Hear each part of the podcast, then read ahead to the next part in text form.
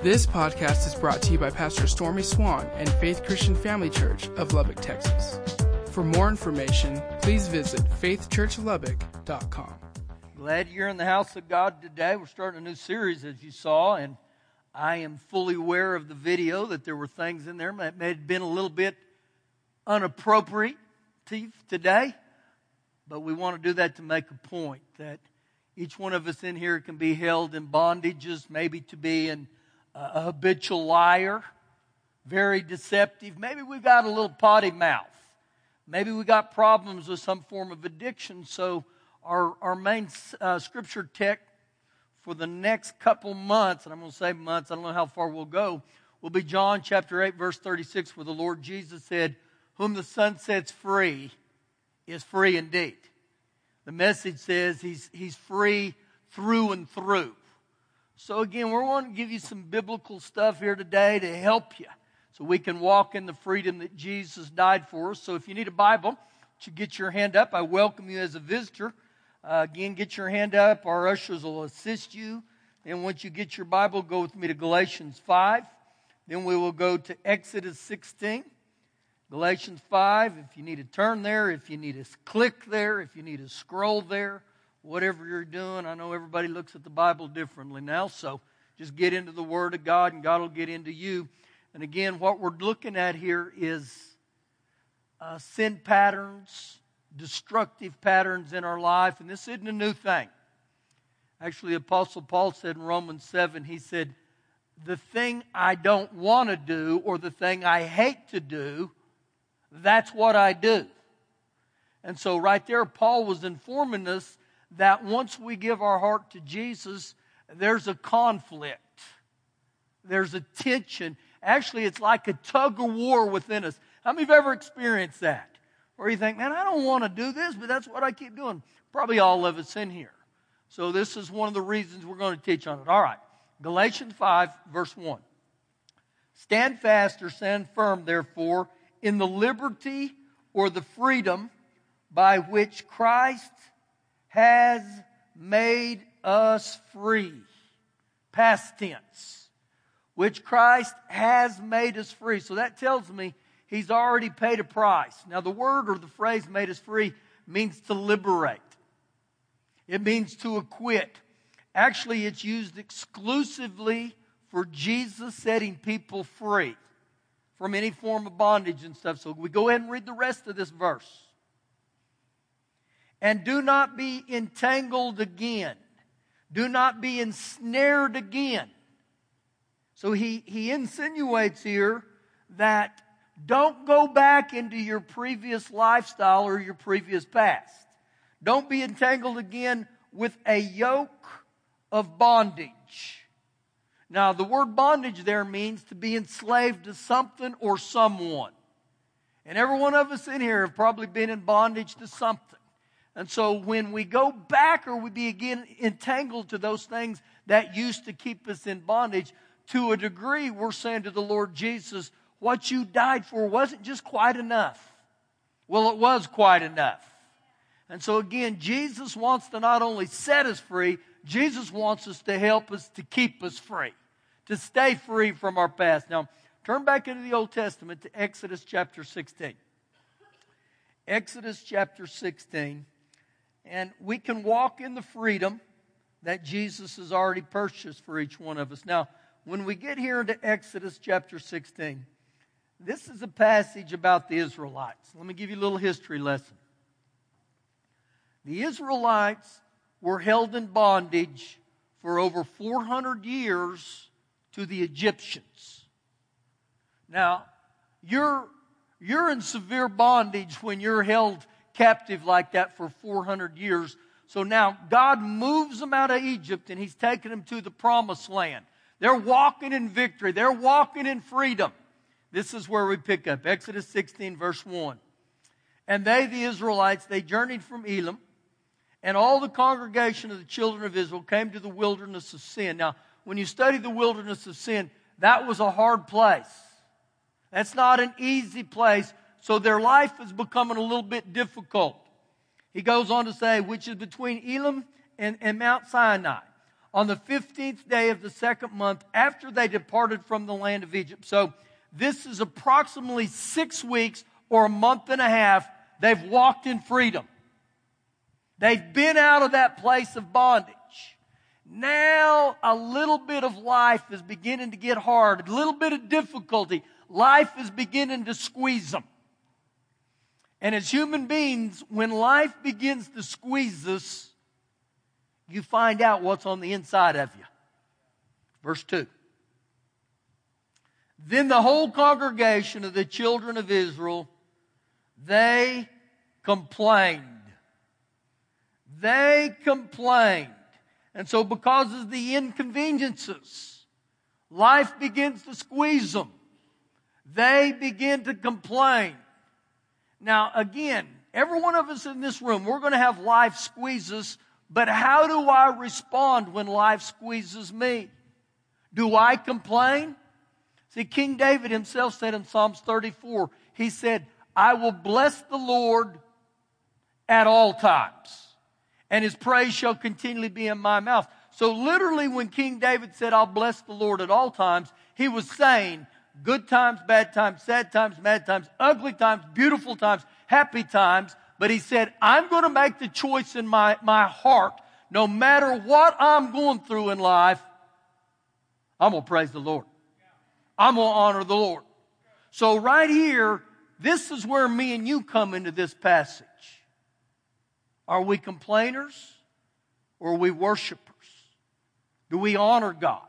Now, the very opposite of complaining would be a person that's grateful and thankful. That's the way we express ourselves to God. Man, Father God, I'm grateful. I'm thankful. I thank you. You're never going to leave me. I thank you. You're faithful. You're a faithful God. And so, again, we have a choice to make just like they did. Keep reading there in verse 2. So they complained against Moses and Aaron in the wilderness. They complained against Moses and Aaron. It's real easy in life to blame other people. Real easy. You know, I would have graduated from Harvard if it wasn't for my high school teacher. I would have been in the Football Hall of Fame if my high school coach wouldn't have done this to me. See, it's very easy to get over and complain about what other people and so they're doing. They're holding you back. But when I begin to complain against other people, in this situation, they were really blaming God. But when you do that, you are living an excuse. And it'll hold us in bondage. So they go on to say in verse 3, and the children of Israel said to them, oh, that we had died by the hand of the Lord in the land of Egypt, when we sat by the pots of meat, and when we ate bread to the full. For you have brought us into the wilderness to kill us, this whole assembly. And so right here, they start reflecting back into their life. They go back to when they were slaves in Egypt. And remember in Galatians 5 verse 1, it said, don't be entangled again to those bondages. Don't go back to them. Well, when you read this right here, you kind of get the thought, these guys had it great in Egypt. Life was wonderful in Egypt. We had bread. We had pots of meat. We sat around the campfire singing Kumbaya. It was so awesome. But when I study in the Bible about their lives, when they didn't have it good. They were slaves, but yet they were returning back to Egypt to their past bondages. Turn back just a couple pages to Exodus 6. I want to read this to you so you really, really get a glimpse of what their life was like when they were there. But it would be like me and you. That's part of my Bible falling out. I need to get the Gorilla Glue back out. I'm serious. So, anyhow, many times in our life we have the thought, well, you know, when I was a sinner, I had it so good. Before I gave my heart to Jesus, my life was easy. Man, you are believing a lie. You're believing a tale, okay? Exodus 6, verse 5. Now, this is the Lord talking, and He said, I have also heard the groanings of the children of Israel, whom the Egyptians keep in bondage. I've heard their groanings. Now, if he's hearing your groanings, life isn't real good. And he goes on to say, whom the Egyptians keep in bondage, and I've remembered my covenant. Therefore, say to the children of Israel, I am the Lord. I will bring you out from under the burdens of the Egyptians. I will rescue you from their bondage. I will redeem you with an outstretched arm and with great judgments. Now, just reading that right there alone, their life in Egypt wasn't real good. But there's where they're wanting to go back. Verse 7. I will take you as my people. I will be your God. Then you shall know that I'm the Lord your God who brings you out from under the burdens of the Egyptians. I will bring you into the land which I swore to give to Abraham, Isaac, and Jacob, and I will give it to you as a heritage. I am the Lord. Now listen to this in verse 9. So Moses spoke this to the children of Israel, but they did not heed Moses because of the anguish of spirit, because they were beaten down with cruel bondage. So again, right here, they act like their life used to be so great. So literally, they revert back to their past. They begin to be entangled with their old way. Now, as you look at this, 3 times in that passage, he referenced the word bondage. The word bondage means the condition of being a slave to something or someone. It is to live dissatisfied. And so literally here, they are in search for satisfaction. Remember when the Rolling Stones sang, I can't get no satisfaction? Mick Jagger said, and I tried, and I tried, and I tried, and I tried, and guess what? That boy's still trying. Because the only person that gives me true, lasting satisfaction is the Lord Jesus. Every one of us in this room. That's the only way. So here's our thought in this life. When we start living dissatisfied, we think, you know what? If I could just change my do. And what I mean by our do is outward stuff. We always have the thought, you know what? If I could just get a new job, my life would be so much better. If I could just move to a new city, life would be so much better. If I could just get a new hairdo, ooh, life would be so much better. If I could just get a new wife, I'm going to trade Shelley in on a newer model. Life would be so much better. That's a joke, okay? But again, everything that I begin to talk about, I mean, we can go out and get new Jordans. We can get a new purse. We can get on, but it's all outward. And once you find out about things outwardly, they're going to grow old. They're going to get old and go rust and everything. So it's not about these outward things. It's about when Jesus comes into my life and begins to change me. And so when Jesus changes me, it's not about my do. It's about who I become in Christ Jesus. So I said, Lord, come in and change me. Come in and change me from the inside out. Now, how does that look? Well, go with me back in the New Testament to 2 Corinthians chapter 5. 2 Corinthians chapter 5. So here's what happens. We have these patterns or these cycles in our life that oftentimes aren't good. And so we understand as believers we can say certain things and act certain ways. So literally we can come in here week after week, day after day, and we can fake it till we make it. You may pull that off for a while, but you're going to live dissatisfied. I got to let Jesus come in and start doing the work in us that He wants to do. And remember, He said, I want to set you free. I want to help you. So we begin here, 2 Corinthians chapter 5, verse number 15. And He died for all. He died for every one of us. No matter how bad you think you are, or no matter how good you think you are, He still died for you, okay? That those who live should live no longer for themselves, but for Him who died for them and He rose for them. So Jesus becomes the substitute for every one of us, and He becomes our representation. Ooh, that's a good thing when we get a hold of this. Verse 16. Therefore, from now on, we regard no one according to the flesh, the outward man, the external, the worldly standards. Even though we have known Christ according to the flesh, yet now we know Him thus no longer. Therefore, if anyone is in Christ, he is a new creation. So now we got a question mark. How do I become in Christ Jesus?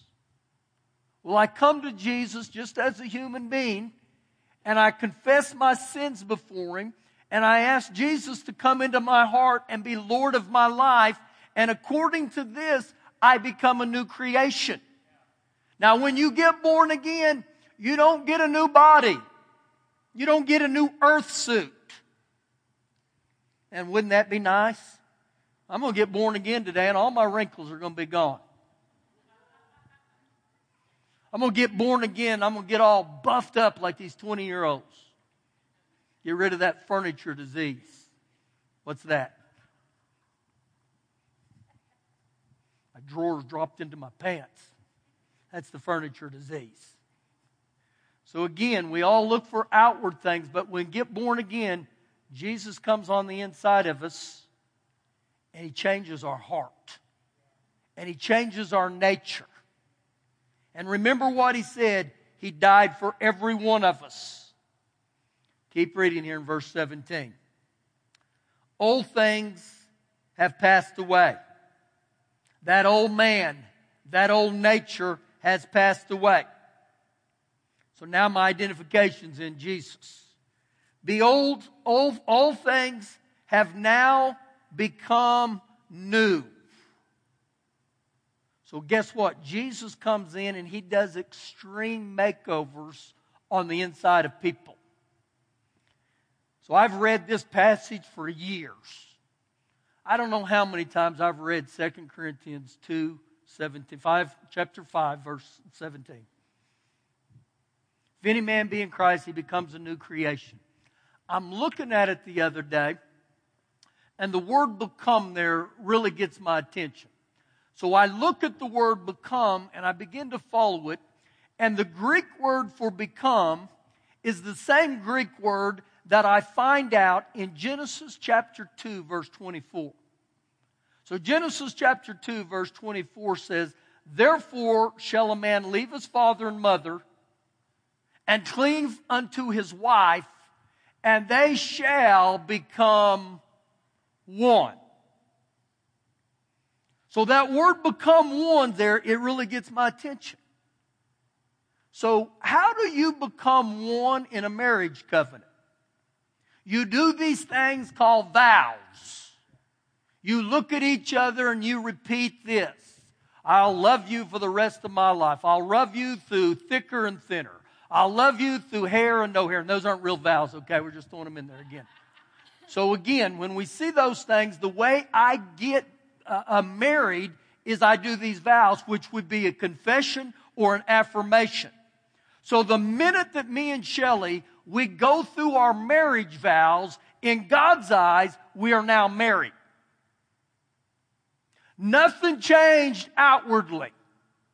Nothing changed physically. I didn't get any more ugly or pretty than I was. I just made these vows, and in God's eyes, something happened to our heart that we become one. Now, when that happened, I'm not a quarter of the way married. I'm not a halfway married. I'm fully married. I'm all in. So now, my refrigerator is not mine. It's ours. My wallet is no longer mine, it's ours. My home is not mine, it's ours. And so you know in a marriage covenant, as long as there's fellowship and as long as there's communication, you stay in that covenant. I heard Ruth Graham, Billy Graham's wife, say this years ago. They asked her, what's the great ingredients of a great marriage? And she said, 2 great forgivers and 2 great repenters. What does that mean, Pastor? I believe when we're quick to repent, it keeps us in fellowship. So now we go back and we look at this in light of our Lord and Savior Jesus. And He said that when I become in Christ Jesus, I become a new creation. So guess what? We become married to Jesus. And everything that He died for, I become a partaker of that just because He did it. I'm married to Him. And so, again, Jesus doesn't want to just date. Jesus didn't want to have a, and I don't mean this ugly, and this may come across it. Jesus doesn't want to have a one-night stand. Jesus is not into dating. Jesus is not in just to a little dabble. Jesus is into marinating. He said, I want all of you. And as long as you keep hanging around me, and when you do mess up, you repent, you stay in that covenant, and we become one with Him. And so everything that Jesus died for, guess what? We're partakers of that. So again, He doesn't want to just change my do. He wants to change my who. Who I am in Christ Jesus. Now, I want you to go to the book of Ephesians, chapter number 4. Ephesians 4. How many of you figure this out in marriage? It's a daily process. You know, when you say those marriage vows, woo, you're in love. We're in love. We're in love. We go on the honeymoon and we're in love. And then the first time I don't pick my underwear up, all hell breaks loose and we're not in love.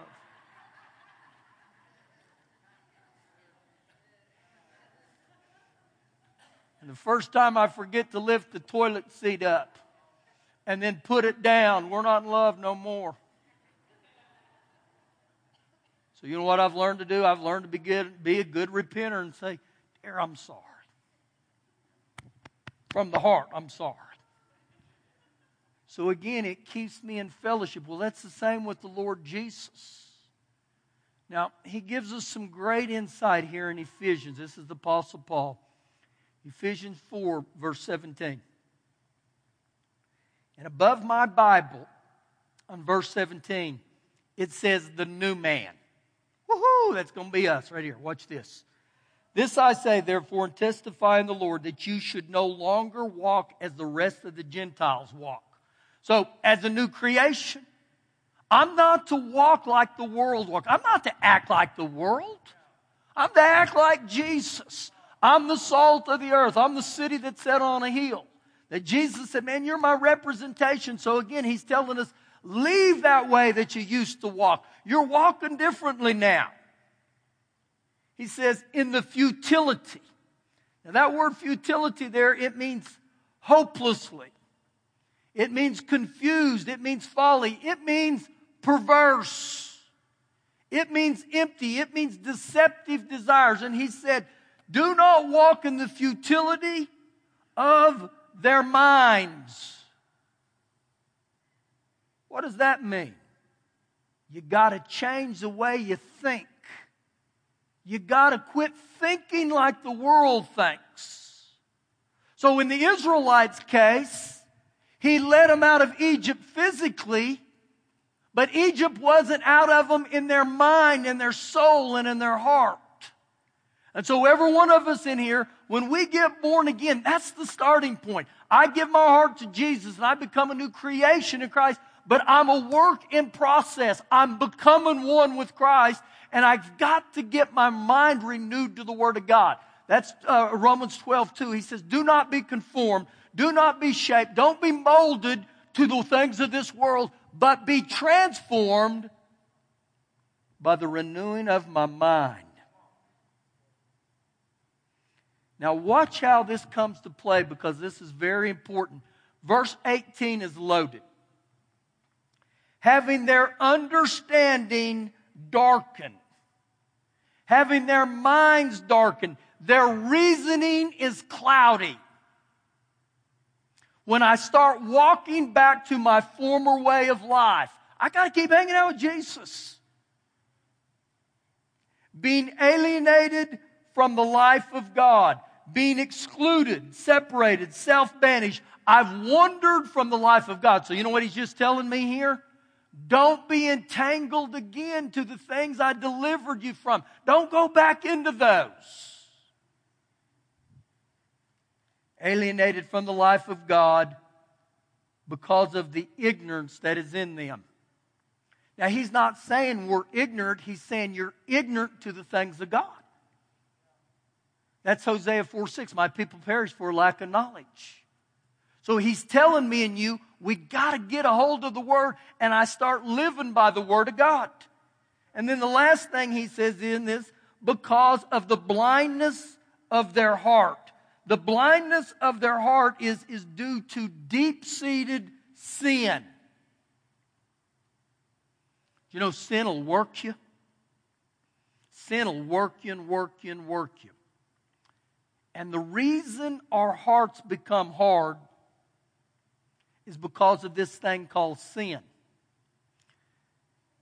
Now, this is how sin looks, and I did this earlier, and I'm going to do it again, just to give you an illustration. This is sin. And this is where sin starts out. When we sin, it starts kicking us around.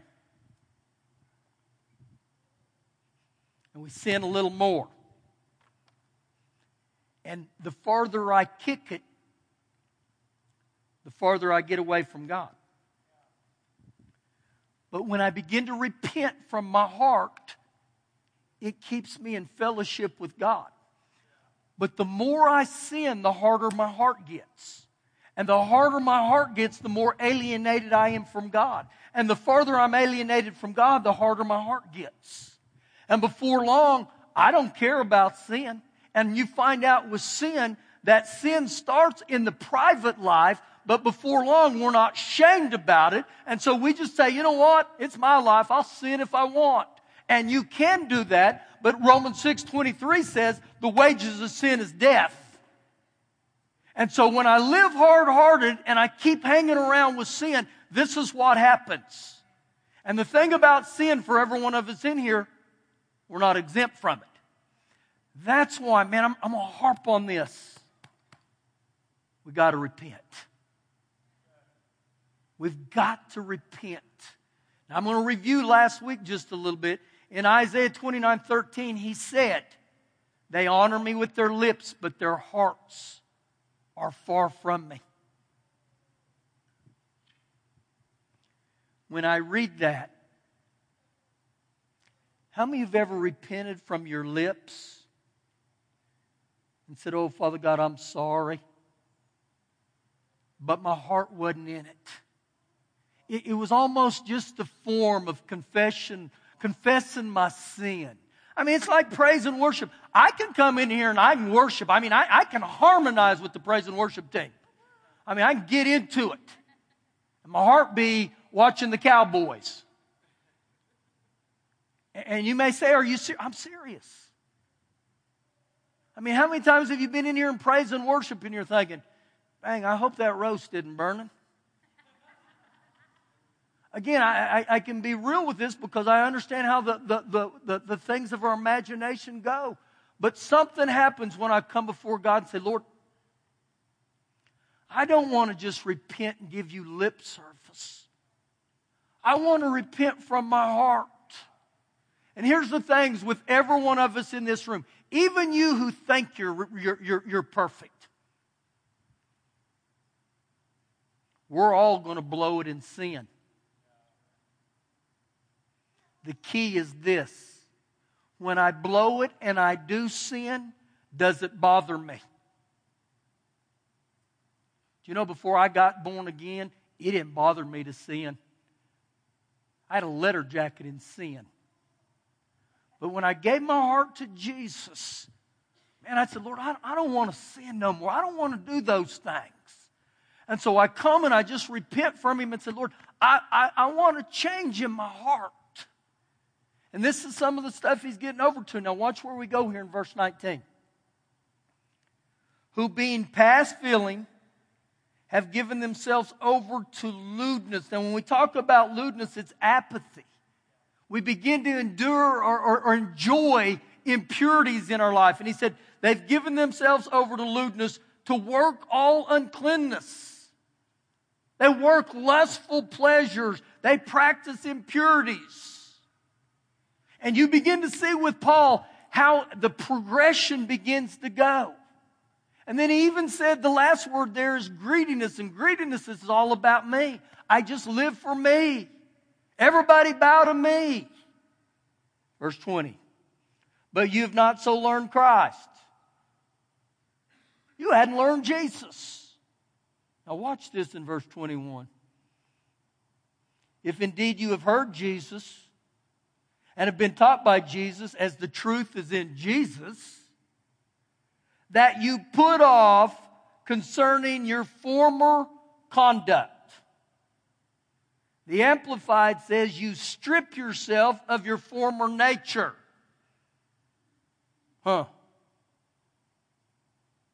The old man, which grows corrupt according to the deceitfulness of lust. So it says that it grows corrupt. Sin begins to grow. It'll grow. Kind of like the illustration I gave him indigo. That's why it's important that I learn to repent. And I said, Lord, I don't want to do that stuff no more. So he says it grows that way.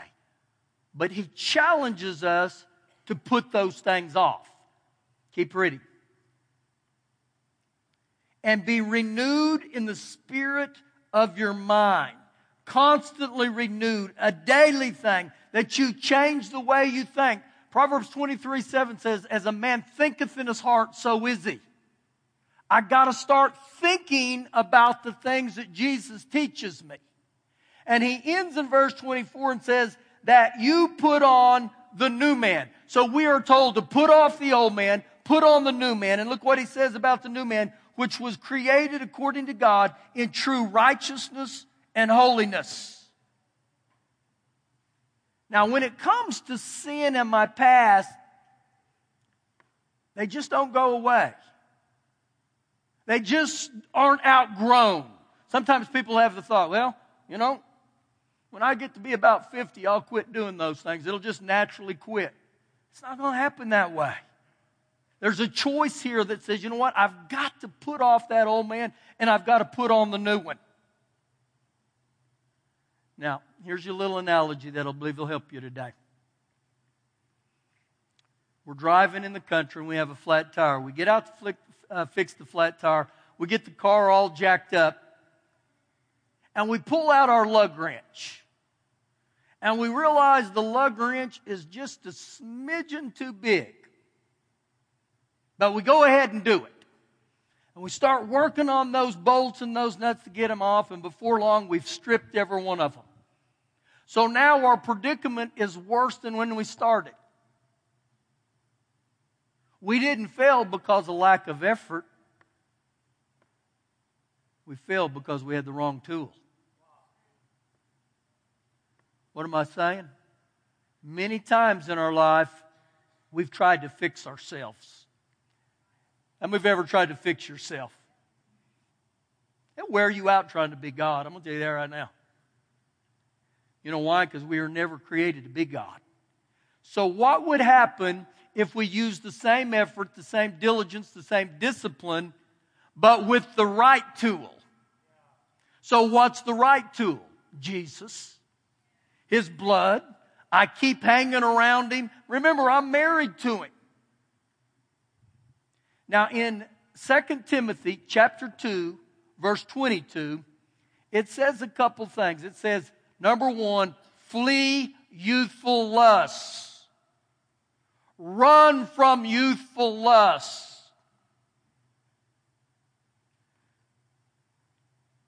Every one of us in here that are any age, we can probably go back to our teenage years, and that's where things got rooted in our hearts. Not to identify ages in here, but how many of you have ever struggled in an area and when you track it back, you knew it was in your teenage years? Okay. See, again, the Bible proves itself out. So not only do I say that for all of us in here, But for you young ones, flee youthful lusts. See, in my own life, I would have never imagined what that first drink of alcohol at the age of 12 would ultimately lead to. It's like the liar. The little first white lie that he told. He never would have realized that ultimately it could keep him in bondage where he becomes a habitual liar. What about the person in pornography? What's wrong with just a little peek at that? And so again, the first thing he says is flee youthful lust. Stay away from it. But then the next thing he says is pursue righteousness. So now we're supposed to flee one thing, but to pursue another. So what happens in this life, we're either chasing or we're being chased. And when I look at these things, the Lord Jesus still has power to set us free. But we've got to get a hold of these things. Thank you for listening today. For more information, please visit faithchurchlubbock.com.